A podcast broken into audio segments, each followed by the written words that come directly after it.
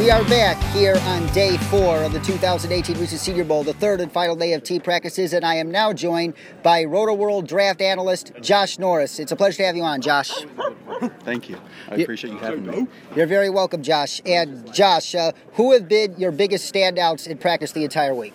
Um, well, he's no longer here, so at least someone can hype him up still. Um, how about Fort Hays State defensive tackle uh, Nathan Shepard? Like, Yeah.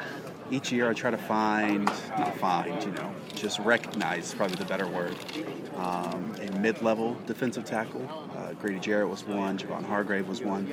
I'm not sure if Shepard is quite as explosive as those two, but I, you know, he, he could end up being the best defensive tackle who is here. Um, I mean, there's been plenty of others. It, it, it's a great event for small schoolers to face off against big schoolers.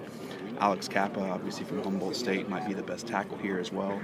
Um, so yeah, those are two names who have really stood out to me.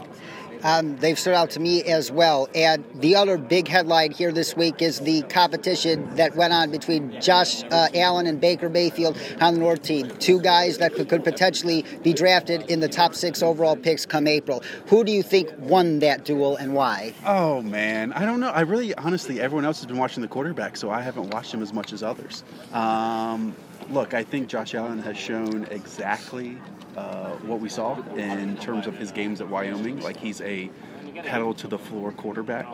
Uh, there's no finesse. There's no touch to his game. Uh, anything when he rolls right and throws downfield looks great. Those vertical routes look nice.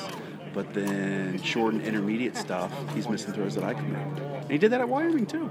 So uh, I think we've kind of seen everything that we expected to from Josh Allen, and it just varies on how much you value those things and how much you have concerns about them. Uh, Baker, I mean, he's been Baker Mayfield, right? Uh, I mean, a lot of his stuff at Oklahoma was behind an outstanding offensive line. Um, it's different here, you know, it's not exactly live, but he's made plenty of throws uh, in terms of tight windows across his body, down the field, inside a structure, on good timing.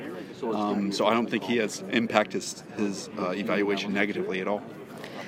I totally agree. And last but not least, since uh, Roto World is one of my favorite uh, sites out there for fantasy football analysis and, as- and advice, thank you. are very welcome. Um, with what players at the Senior Bowl do you think have the potential to make a fantasy football impact next year? Let's talk about Cedric Wilson, the Boise State uh, wide receiver. Now, I'm not guessing he'll go in the top two rounds, maybe even not in the top three rounds, uh, but I like big plays. And Cedric Wilson is a kind of in that Ted Ginn role. He's a different size and obviously doesn't have that same top speed. But at Boise State, he was put on a lot of crossing routes and then vertical routes. He tracks the ball very well. So, again, if we're looking for a big play type, um, I would throw out Cedric Wilson's name. Josh Norris, thank you very much for joining us. Hope to see you around here next time. Absolutely. Thank you.